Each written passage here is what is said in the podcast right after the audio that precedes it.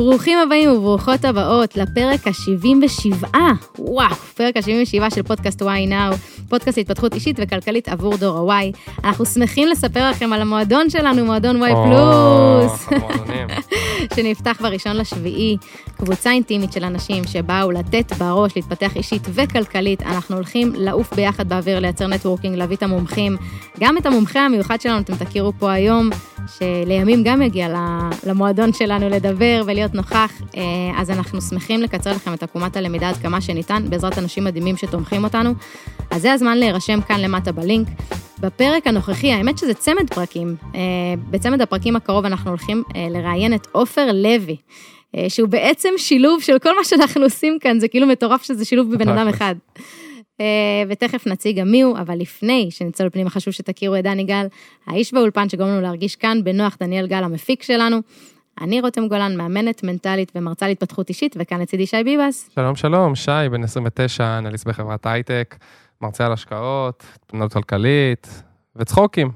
בעיקר אחרי על צד הצחוקים. אז עופר לוי, אה, עופר לוי הוא בעל תואר ראשון ושני בכלכלה מאוניברסיטת תל אביב, הוא החליט פשוט לעזוב משרת ייעוץ כלכלי למען החלום שלו, החלום להיות מורה, והוא מייסד שותף באתר אה, של הקמת אתר גול. שאני, כאילו, לא יודעת אם מישהו ראה את הפוסט שאני עשיתי בקהילה בפייסבוק, אבל הבן אדם הזה הציל לי את התואר, את כלכלה א', ב', אני כבר לא זוכרת מה זה היה, סטטיסטיקה, מיקרו, מקרו וכולי. אז אה, קודם כל, תודה לך ברמה האישית, עופר. לגמרי. בשמחה רבה. ב', מי אתה? מה נשמע? מה שלומך? מצוין, חיים טובים עליי. יש לי המון המון אנשים כמוך, אה, עשרות אלפי אנשים ששמחים ממה שעשינו, אז החיים דבש. אז אני ממש שמחה, ואנחנו ממש שמחים לראיין אותך בפרקים שהולכים לי לעסוק ממש בהבנה של איך הופכים רעיון אדיר לעסק מצליח, כי לכולנו יש רעיונות ולכולנו יש חלומות במגירה, וכולנו אה, רוצים לעשות, ונדל"ן, ולעשות את זה, ובמקביל להיות מורים, ובמקביל להיות די-ג'אים, ובמקביל לעשות כסף, ולכולנו יש אלפי רעיונות, וממש קשה להפוך את זה לעסקים אה, מצליחים באמת, ואתה עשית באמת את הבלתי יאומן, ולפני שנבין מה עשית, נשמח אה, להכיר אותך קצת מהזווית שלך, אז מי אתה, עופר? ספר לנו קצת. אז כמו שאמרת, שמי עופר לוי, שם די נפוץ. ואני אתחיל קצת ברקע הבסיסי, אני בן בכור לשישה אחים, גדלתי ב, בשכונה לא פשוטה ביפו, ומאוד מאוד uh, רציתי להצליח בחיים, כלומר, לצאת מהצרות שגדלתי בהן, אז אמרו לי, אם תלמד, תצליח. אמרתי, אוקיי, בסדר, הלכתי, עשיתי תואר ראשון, התחלתי תואר ראשון בכלכלה וחשבונאות. אה, ראיתי שאם אני אמשיך חשבונאות אני אמ, אמות בעודי חי, ואז עזבתי, נשארתי רק עם הכלכלה, זה היה יותר מעניין.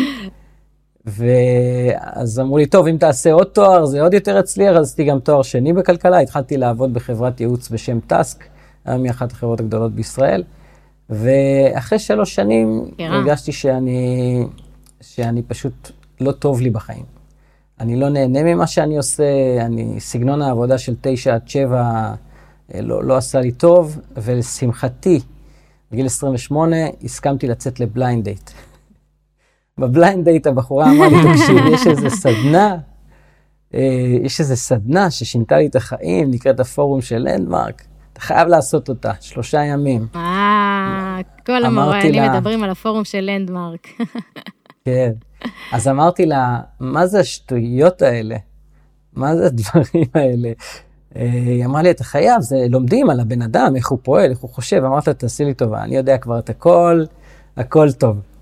אה, למזלי הייתי מספיק חכם אה, בכל זאת להקשיב לעצה שלה, ויש את הימים האלה שאתה זוכר בחיים, אז זה היה 19 לאפריל 1997, אני מסכים ללכת לקורס, אני מגיע, יש אולם עם 300 איש, ואני כבר בן 28 בשלב הזה, אה, אחרי, אחרי תואר ראשון, באמצע תואר שני, ובתוך שלושה ימים אני לומד על בני אדם ועל הנפש האנושית, דברים שלא ידעתי עליהם דבר וחצי דבר כל חיי, ואני מתחיל להבין שיש פה עולם שלם של מודעות שאני בכלל לא, לא נתקלתי בו, ואף אחד לא סיפר לי שהוא קיים.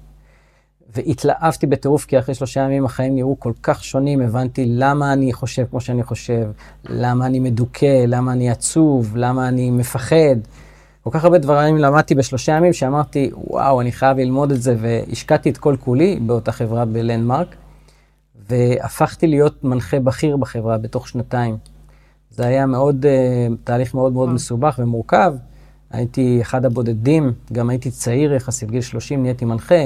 זו חברה בינלאומית עם יותר מ-100 אלף איש בשנה שעוברים קורסים. והפכתי להיות מנחה של קורס שנקרא ביטוי וואו. עצמי ומנהיגות. מטורף. Okay, אוקיי? והקורס הזה שנקרא ביטוי עצמי ומנהיגות, בעצם לימד אנשים לייצר פרויקטים חברתיים. כלומר, להביא מנהיגות ברמה אה, מעשית. כלומר, איך לייצר משהו אמיתי בעולם, לא רק תיאוריה. והנחיתי את הדבר הזה במשך חמש שנים. ובמקביל אמרתי, אוקיי, יופי, הם התחילו לתת לי את הכלים שאני חולם עליהם, בוא נבנה חיים. ממש בגיל 30 התחלתי לבנות את החיים מחדש, והדבר הראשון שהבנתי זה שפשוט אני לא אוהב להיות בעולם הייעוץ הכלכלי, והתחלתי לבנות מה שנקרא, מי שמכיר היום את המודל של האיקיגאי. איקיגאי זה מודל לבניית ארבעת העיגולים, שמתארים מי אתה ומה אתה רוצה לעשות בחיים. והתחלתי לשאול שאלות בסיסיות כמו, אוקיי, מה אני אוהב לעשות? מה אני יודע לעשות? על מה אנשים מוכנים לשלם? והוספתי שם עוד איזו שאלה, ומה הסביבה שתתאים לך. אז פשוט הלכתי עם השאלות האלה, שהן שאלות נורא נורא נכונות לגיל 25, 6, 7, 8, 9, 30, וגם אחר כך. ומה שצף מאוד ראשון היה שאני פשוט אוהב ללמד. מאז גיל צעיר הייתי מדריך פה, מדריך שם, בצבא שירתתי בנחל והייתי מדריך נוער, הייתי חל"תניק מה שנקרא. זה אומר שיצאתי במהלך השירות הצבאי במשך שנה להדריך בני נוער, ובאוניברסיטה הייתי מתרגל, זאת אומרת, האהבה שלי היא ללמד, זה מה ש... זה הנפש שלי, זה הנשמה שלי, בללמד. אז אמרתי, אוקיי, אני רוצה להיות מורה. אוקיי, אבל מורים זה אנשים עניים, אני לא רוצה להיות עני. אז מה אני אעשה? מה אני אעשה? מה אני אעשה? והלכתי עם השאלה הזאת, מה אני אעשה? ואז נזכרתי שכשאני למדתי את מבוא למיקרו-כלכלה באוניברסיטה, לא הבנתי מה המרצה שלי מדבר, וזה היה מאוד מתסכל. אמרתי, אוקיי, אני אקים קורסים מקצועיים שמכינים לבחינה במיקרו-כלכלה. זה כמו שיש הכנה לפסיכומטרי, אני אמציא קונספט חדש, הכנה לבחינות במיקרו-כלכלה באוניברסיטה. זה היה די חדש בזמנו, היה אותי והיה עוד בחור אחד בהרצליה, והתחלתי ללמד קבוצות הכנה לבחינות. בעצם מכון פסיכומטרי, כאילו מכון פסיכומטרי, אבל לסטודנטים באוניברסיטה ובמכללות. ולאט לאט הרחבנו את זה למתמטיקה וסטטיסטיקה וכן הלאה, וככה זה רץ לו במשך שמונה שנים. זה נתן לי פרנסה נחמדה, אבל לא, זה היה מוגבל. כלומר, אה, אתה צריך לשבץ כיתות, ובעיקר עבדתי במכללה למינהל בראשון לציון. וזה היה מוגבל. וכבר הייתי אבא לילדה קטנה וחיפשתי דרך חדשה. זאת אומרת, אמרתי, אוקיי, אני חייב לעשות פה איזושהי קפיצה תודעתית בדרך שבה אני מתפרנס. וחיפשתי, ואז במשך שנה וחצי חיפשתי רעיון חדש. ויום אחד אמרתי לשותף שלי, תשמע, ראיתי מישהו מלמד באינטרנט, כאילו כותב על המסך. אולי נקליט את עצמנו מקליטים, או עושים את זה על המסך, ונעשה קורסים דיגיטליים. ונמכור את זה ברשת. אמרו לנו, מי יישב מול מחשב וילמד? כאילו, אתה משוגע? אף אחד לא יישב מול מחשב וילמד. יואו, מטורף. שזה נכון לאיזו תקופה? לאיזו שנה? אנחנו מדברים על שנת 2009, 2008. שיואו, לא יאומן. זה 12 שנה לפני הקורונה, אוקיי? ובשלב הזה אומרים לנו שהנקודה המעניינת היא שאומרים לנו שאף אחד, תקשיבו למשפט הזה, אף אחד לא יישב מול מחשב ללמוד. אז כאילו, זה לא ילך. אכלס. ו... ואנחנו מתחילים להקליט, אני קורסים בכלכלה והוא קורסים בסטטיסטיקה, ואנחנו מתחילים להתאים את זה לפי מקום. והקטע הוא באוניברסיטה, בתור מישהי שלמדה, איפה למדת? בבן גוריון. בבן גוריון. אז אם מישהו לומד אה, מבוא למיקרו-כלכלה בבן גוריון, זה לא נראה כמו מבוא למיקרו-כלכלה בתל אביב, או במכללה למינהל, או בתל נכון. חי, או ב... זאת אומרת, כל מבוא למיקרו-כלכלה נראה שונה. אז אם את לא מבינה את המרצה שלך בבן גוריון, אין לך עם מי לדבר. אין לך עם מי לדבר. אז הבנת, נכון. אפרופו שאת שואלת איך לפתור בעיה, שאנחנו כבר נכין את הקרקע לאיך אנשים צריכים לפתור בעיה. חפשו בעיות שאנשים לא... בעיות ספציפיות של קהל ספציפי. תתחילו מבעיות ספציפיות של קהל ספציפי שאין לו מענה עדיין. אוקיי? Okay, אז נניח אותך כסטודנטית בבן גוריון, ידעתי שכשהמרצה שלך מלמד, אם את לא מבינה אותו, אין לך מי שיעזור לך. אבל מישהו אחר במקום אחר, אין לו גם. הבעיה הייתה שקהל כמה כבר סטודנטים יש בחוג לכלכלה בבן גוריון? 300. זה קהל קטן מדי. שאלה טובה, 300. אז זה קהל קטן מדי. מה שאנחנו המצאנו זה דרך לעשות את זה מאוד מאוד יעיל, שנענה לכל קהל על הקורס הספציפי שלו. היום יש לנו בגול מעל 5,500 קורסים שונים. זה מספר מטורף של קורסים שונים. איזה היסטרי. זאת אומרת, לא, זה חסר תקדים. הפרסונליזציה פה, אפרופו שוב, הפרסונליזציה, כלומר ההתאמה האישית, היא כוח מאוד מאוד מנצח. בגלל זה גול הוא הצלחה מטורפת, מסחררת. עברו בגול עד היום מעל חצי מיליון סטודנטים ותלמידי תיכון. חצי מיליון. זה מספר מטורף למדינה שיש בה בסך הכל, ועוד בדרך שהם אה, מבינים, ו... כמה מבוגרים כבר יש במדינת ישראל? ארבעה וחצי מיליון? חמישה מיליון? עשירית מהם עברו בגול. אני מדבר רק על טווח הגילאים של בוא נגיד 16 עד, עד 40. אה, זה עד כמה הדבר הזה הצליח. אז שוב, בהתאמה האישית, ו... וזה נתן לי את החופש הכלכלי ש... שחלמתי עליו. זאת אומרת, אני כבר מאז גיל 50, לפני שלוש שנים, כבר לא באמת חייב לעבוד בשביל כסף, וזה היה חלום שחלמתי ורציתי להגיע אליו. ובמקביל, בכל אותם שנים, אני מנחה סדנה משלי להתפתחות אישית ומודעות עצמית שנקראת צרור המפתחות. אז בעצם, לא רק שהקמתי עסק שיצר לי את החופש הכלכלי ועזר למאות אלפי אנשים, אלא המשכתי במקביל לעסוק במה שהלב שלי נמצא בו, וזה ללמד אנשים לגדול, להתפתח ולהגשים את החיים שלהם. אז אני עושה את שני הדברים האלה במקביל, ובשנה וחצי האחרונות נכנסתי מאוד חזק לעולם הסדנאות. אה, במקום להריץ את זה בקטן כמו שעשיתי 17 שנה, אני כבר מנחה קורסים גדולים עכשיו למאות אנשים. אני גם מלמד אותם מודעות עצמית וגם מלמד אותם קורס שנקרא העולם הנסתר של הכסף, שבעצם עונה על הסוג בעיה שהצגת פה, שדור ה-Y מחפש. אז זה על רגל אחת. אז קודם כל, עופר, תודה. אני יכולה, אני יכולה להגיד שזה על רגל אחת וזה מדהים, כי זה בדיוק מה שאנחנו מחפשים פה, וזה בדיוק מה שאנחנו עוסקים בו. התפתחות אישית וכלכלית אה, לדור ה-Y, ואיך עושים את זה נכון, ואיך אפשר ללמוד ממומחים כמוך ולקצר את עקומת הלמידה.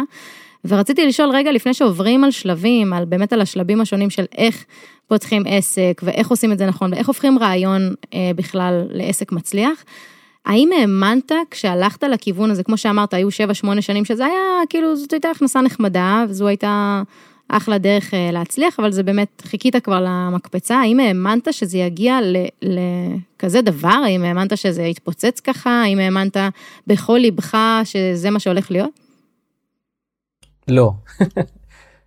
אני כל הזמן זז עם הרעיון הבא, עם הדבר הבא, ומקווה שזה יצליח בקטנה. היה, היה יום אחד אחרי איזה שנה, ש... שנכנס לנו לאתר, קודם כל, ביום הראשון שהעלינו את האתר לאוויר, הכנו קורסים הכנה לעזרה בשיעורי הבית לתלמידי האוניברסיטה הפתוחה, כי חשבנו שתלמידי האוניברסיטה הפתוחה יהיו הקהל האטרקטיבי, והצלחנו ליצור קשר עם, להשיג רשימה של לא מעט מהם, שלחנו להם הודעה, ולמחרת בבוקר קנו באיזה 20 שקלים או 30 שקלים את השלושה או ארבעה אנשים, וזה היה, וואו, כאילו, כסף נכנס לך מ... מבלי שאתה תהיה שם, זה כאילו, היה וואו, ואז אחרי זה, לא יודע, או כמה חודשים או, או שנה, נכנס לנו ביום אחד, היה יום שיא, ונכנס לנו 700 שקלים. 700 שקלים. ואמרנו, השותף שלי אמר לי, אני חותם 700 שקלים מעכשיו ועד קץ הימים. 700 שקלים. ו...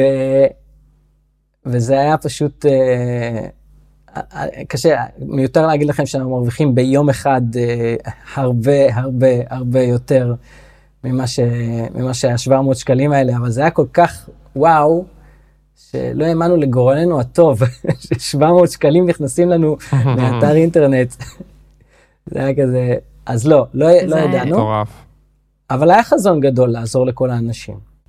אוקיי, אז בוא נדבר רגע על השלבים האלו באמת. כשאתה עכשיו, הרי בסוף אנחנו פונים לדור המילניאלס, לגילי 20 עד 40 כזה, אנשים שנמצאים, בין אם הם נמצאים בקריירה שהם אוהבים ורוצים לפתוח עסק מהצד, ובין אם הם בדיוק בתחילת uh, הדרך לכיוון של עסק מצליח, ובין אם זה אנשים שבאמת מתעניינים בלהיות יזמים, כי אנחנו, זה לא סוד, נראה לי גם אתה רואה את זה, זה לא סוד שאנחנו דור של יזמים, uh, ושאנשים שחושבים גדול ורוצים uh, לפתוח דברים גדולים, ו...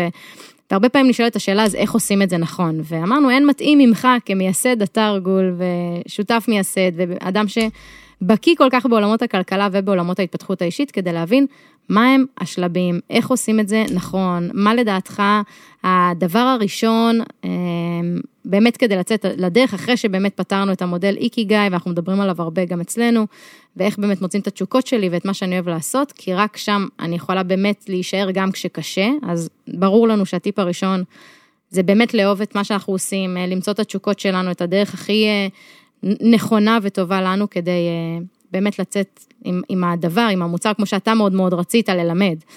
זו הייתה התשוקה הכי חזקה שלך. אז מה קורה אחר כן. כך, אחרי שמצאנו את התשוקה? אז אני רוצה רגע לתת, לקחת את זה עוד צעד אחורה דווקא, בסדר? את מרשה לי? בטח. יופי. אז בעצם, למה כל כך חשוב התפתחות אישית? כי כל מה שאנחנו נשיג זה השתקפות של העולם הפנימי שלנו. כלומר, הדרך שבה אנחנו חושבים ומתנהגים, והידע שלנו והיכולות שלנו, והרבה פעמים כששואלים אותי על איך להצליח כלכלית, אז שואלים אותי את השאלות הטכניות, כמו שאת שאלת כרגע. אוקיי, אז מצאתי את הרעיון הזה, ומה הצד הבא, ומה הצד ההוא, ומה... ואז מה שיקרה זה, זה שאני אתן לך תשובות מנקודת המבט שלי, כלומר מרמת התודעה שלי. והתשובות האלה יעזרו לך או לכל מי שיקשיב בהרבה נקודות ספציפיות. אבל החיים, החיים בכלל והעסקיים בפרט, אה, דורשים גמישות ודורשים יכולת להתמודד עם אינסוף סיטואציות ואתגרים משתנים. אז התשובות שאני אתן יהיו נכונות אה, למצבים מסוימים. כי אם נדמה את זה. נניח שאת רוצה שאני אדריך אותך להגיע מנקודה א' לנקודה ב' בעיר תל אביב. בסדר? את נמצאת מתחת, בתחתית עזריאלי ואת רוצה להגיע לרחוב דיזינגוף. בסדר? אבל זה קל. בואי נניח שאת רוצה להגיע לרחוב, לא יודע, מה זה? ואז אני עומד על קומה עשירית בעזריאלי, ומלמעלה אני רואה את כל המפה ואת כל הדרך איך להגיע, מ... בהנחה שאני לא יודע איפה את המפה, אני רק יודע את נקודת הפתיחה ונקודת הסוף, אני עומד למעלה בקומה עשירית ואומר, עכשיו תפני ימינה, עכשיו תלכי שמאלה, עכשיו תמשיכי ישר עוד 300 מטר. כלומר, אני עומד ככה בקומה עשירית, אני רואה את המפה כולה, ואני אומר לך להגיע, לאט לאט אני מדריך אותך להגיע מנקודה א' וב', אוקיי? Okay? אבל את נמצאת עדיין בנקודת המבט של גובה הרחוב. ולכן את עלולה ללכת, אם, אם אף אחד לא ידריך אותך, את תלכי כל פעם למקומות אחרים. עדיף היה שאת תדעי לעלות גם לקומה עשירית, לעשות פעם אחת מפה וללכת לפי המפה הזאת, או לפחות שתעתי, כל פעם שתהיה לך נקודת ההתלבטות, תוכלי לעלות לקומה עשירית באותה נקודה שבה את נמצאת, להסתכל מאותה נקודה ואז לצעוד את כמה צעדים האלה קדימה שאת כן מצליחה לראות. היכולת הזאת לעלות בתודעה שלנו לקומה עשירית, להסתכל על החיים מנקודות מבט רחבות יותר, קשורה ברמת ההתפתחות שלנו כבני אדם.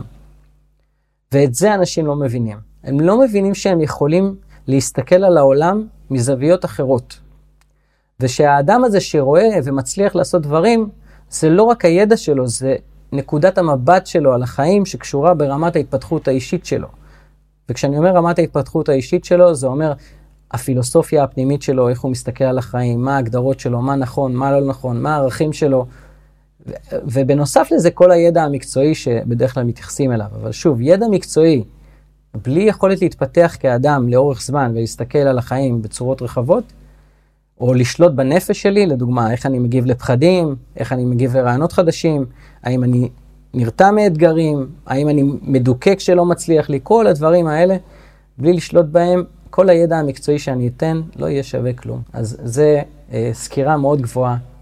זו סקירה מאוד גבוהה. איך, איך מתחילים את כל מה שאתה עכשיו אמרת? איך מתחילים בכלל, עכשיו נניח אני שומעת את זה, עכשיו שומע את זה מאזין, מאזינה, שאומרים לעצמם, mm-hmm. אוקיי, זה אחלה שהוא אומר את כל הדברים האלה, זה טוב ויפה, אבל uh, כאילו, מה זה אומר מבחינתי לעלות ברמת המודעות לקומה עשירית, ומה זה אומר okay. אוקיי. מבחינתי, איך אני מרחיב את התודעה הזו, איך אני מסתכל בזווית אחרת אם אני גדלתי לצורה שאין, או שלא נצליח, או שצריך לעבוד 9 to 5, כאילו, עבודה קשה. כן. איך בכלל מתחילים אז... את כל הדבר הזה שאתה עכשיו ציינת שהוא מדהים? כן, אז הדבר ראשון, להבין זה שאדם יכול לנהל את נפשו ומחשבתו. כלומר, את, הנח... את הנפש שלו. זה אומר את המחשבות שלו ואת הרגשות שלו. אם אתם אה, מפחדים, מתוסכלים, עצובים וכל זה, זה, זה רק סימנים לזה שרמת הניהול של הנפש היא לא, חז... היא לא גבוהה. בסדר? עכשיו, אף אחד לא לימד אותנו בבית ספר היסודי, בתיכון, לנהל את הנפש שלנו. לנהל את המחשבות שלי. אנשים נכנסים לחרדות, הולכים, מקבלים כדורים מרופא. אנשים uh, מפחדים, ל... מאוד מאוד מפחדים לקחת סיכונים. Uh, לא יודעים איך לנהל את הסיכונים שלהם בצורה טובה.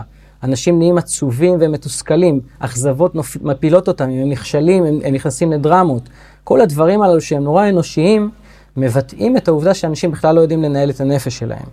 בשביל זה יש uh, קורסים וסדנאות בארץ ובעולם, שיודעים ללמד את הדברים האלה. אני מלמד את זה ברמה מאוד מאוד גבוהה בצרור המפתחות, לנדמרק מלמד את זה בחו"ל, יש בארץ גוף שנקרא הומניקיישן, יש, אה, אה, יש הרבה NLP, אבל שם לא נכנסים, יותר, זה יותר מדי מעל פני השטח לימודי ה-NLP.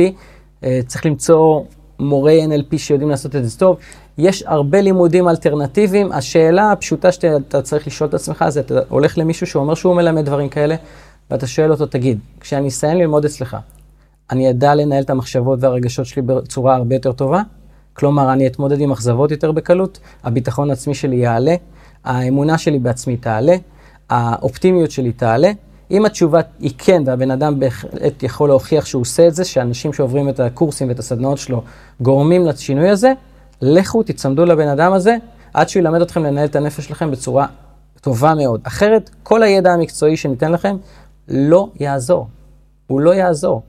כי אם אני, את תתני לי עצה איך להקים עסק, ואני מפחד להקים עסק ואני לא יודע לטפל בדבר הזה, אז כל העצות שאתם תיתנו בפודקאסט, מפה ועד להודעה חדשה, והן יהיו עצות הכי טובות בעולם.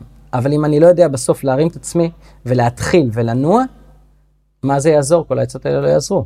אז שוב, התשובה היא שיש בשוק מלא אנשים מצוינים שיודעים ללמד אותך את הדברים האלה. אני מקווה שזה ענה. מעולה, לי זה ענה. ענה, בהחלט. אמ, ותגיד, כשאתה פתחת את העסק הראשון, אחרי אה, שיצרת את ה mindset הזה ואת הגישה הזו בדיוק. ואת הרמת מודעות הזו. ברמת הפרקטיקה, כאילו, איך הבאת את זה לצעדים הראשונים שלך בפתיחת עסק? כאילו, מה, מה תכלס, תכלס, בוא, כמו שאומרים, ב- בעולם הגשמי, מה היו הצעדים הפרקטיים שעשית בעצמך? כלומר, שפתחת את העסק, מה היו ה-. הבסיס שעליו בנית אותו? המתודה היא מאוד מאוד פשוטה, מאוד מאוד פשוטה. אחד, ורבים טובים ממני כבר יגידו את זה, אנחנו רוצים להביא ערך. זה נורא נורא פשוט, אנחנו רוצים להביא איזשהו ערך שאנשים מוכנים לשלם עליו כסף. זה עד כדי כך פשוט. ולכן, מה שאני צריך זה לפתוח עיניים ואוזניים ולשאול איזה צרכים אינם מטופלים כרגע כיאות. לדוגמה, הבנתי שהסטודנטים לכלכלה לא מצליחים לעבור את הבחינה, זה צורך, כאילו אני צריך לעבור את הבחינה בכלכלה, תעזור לי, אוקיי? לדוגמה, אתם, מה שאתם עושים כרגע, אתם עונים על צורך. אנשים צריכים מרכז שיאסוף להם את המידע. זה לא שאין מידע בעולם, אבל אתם עושים עבורם סינון מסוים, אתם מרכזים עבורם מידע מאוד מאוד חשוב, אתם חוסכים להם המון בלגן, ואתם מייצרים איזה צורך בארגון המידע שאנשים צריכים כדי לקדם את עצמם כלכלית ויזמית. אז אתם זיהיתם את הצורך ועניתם עליו. עכשיו אנחנו רוצים להבין איך, איך אני גם מקבל על זה כסף, בסדר? כי אני צריך למצוא דרכים גם של, לוודא שהערך הזה הוא נכון. ערך שהקהל אה, מוכן לשלם עליו. אז קודם כל אנחנו רוצים לזהות צורך. עופר, שזה הדבר הכי קשה, לא? אני שנייה קוטעת אותך רק כדי להבין, כי יכול להיות שאתה גם מכיר את זה, זה בעצם הדבר שאנשים נתקעים בו הכי הרבה, להפוך את זה לשיטה שהיא אה, יכולה לקיים את עצמה. זה, זה צריך לחשוב בזה, אבל זה לא כזה קשה, בסדר? אני אתן לכם סיפור מלפני שעתיים. אה, נתקלתי לפני אה, זמן לא רב, צורך, אנשים מביעים צורך. נגיד, הרבה מאוד אנשים עושים קורסים דיגיטליים כיום, נכון? המון המון. יש אה, עולם נכון. שלם של קורסים דיגיטליים. אז הרבה אנשים התחילו לפנות אליי בתור עופר, שהוא בעלים באתר של לימודים דיגיטליים, ואמרו לי, תגיד, איפה אתה מאחסן את הקורסים הדיגיטליים שלך? אוקיי? אה, ולא מצ- לא מצאתי בשטח איזשהו מקום מסודר שמאחסן את הקורסים הדיגיטליים. יש חברה של דיוור ש, שנותנת לך מקום גם לאחסן את הקורסים, אבל זה לא עונה באמת על הצורך, כי זה לא אתר משלך, ו, וזה, וזה לא באמת מאורגן ממש לקורסים. ואז נתקלתי ב, באתר שנקרא סקולילנד, שהוא ממש בנה לך פלטפורמה מאוד פשוטה, שיש בה את כל מה שאתה צריך בשביל אה, בשביל שיהיה לך קורסים דיגיטליים, ואני מסתכל ואני רואה שזה ממש במחיר מצחיק. ולא רק שזה מאפשר uh, לשים את הקורסים הדיגיטליים, הוא פשוט הלך ובירר מה, כל מה שצריך בשביל להציב קורס דיגיטלי ברשת, ובנה ממש אתר וורדפרס מאוד פשוט שאתה יכול לעשות את זה. אז זה דוגמה למישהו שהלך, ראה צורך, חיפש את המשאבים שיש, שזה כל מיני פלאגינים, יודע? שנמצאים ברשת, איגד אותם במערכת אחת, ונתן את זה ללקוח בעלות מאוד מאוד זולה. אז הרבה פעמים תתחילי ממה שאנשים כבר מוכנים לשלם עליו. כלומר, אם את מתחילה ממשהו שאנשים מוכנים לשלם עליו, אחרי זה לתפור את הפתרון, זה החלק היצירתי שבדבר. שוב, אני ראיתי צורך, קודם כל ראיתי סטודנט שלא מצליחים לעבור את הבחינה. זה, משם אני מתחיל. אוקיי, יש לי פה בן אדם, יש לו פה בעיה, הוא מוכן לשלם על הבעיה כדי לפתור אותה, בוא נתפור את הפתרון. אז אתה מתחיל מהבעיה, אתה מוודא שאנשים מוכנים לשלם על הבעיה, אוקיי?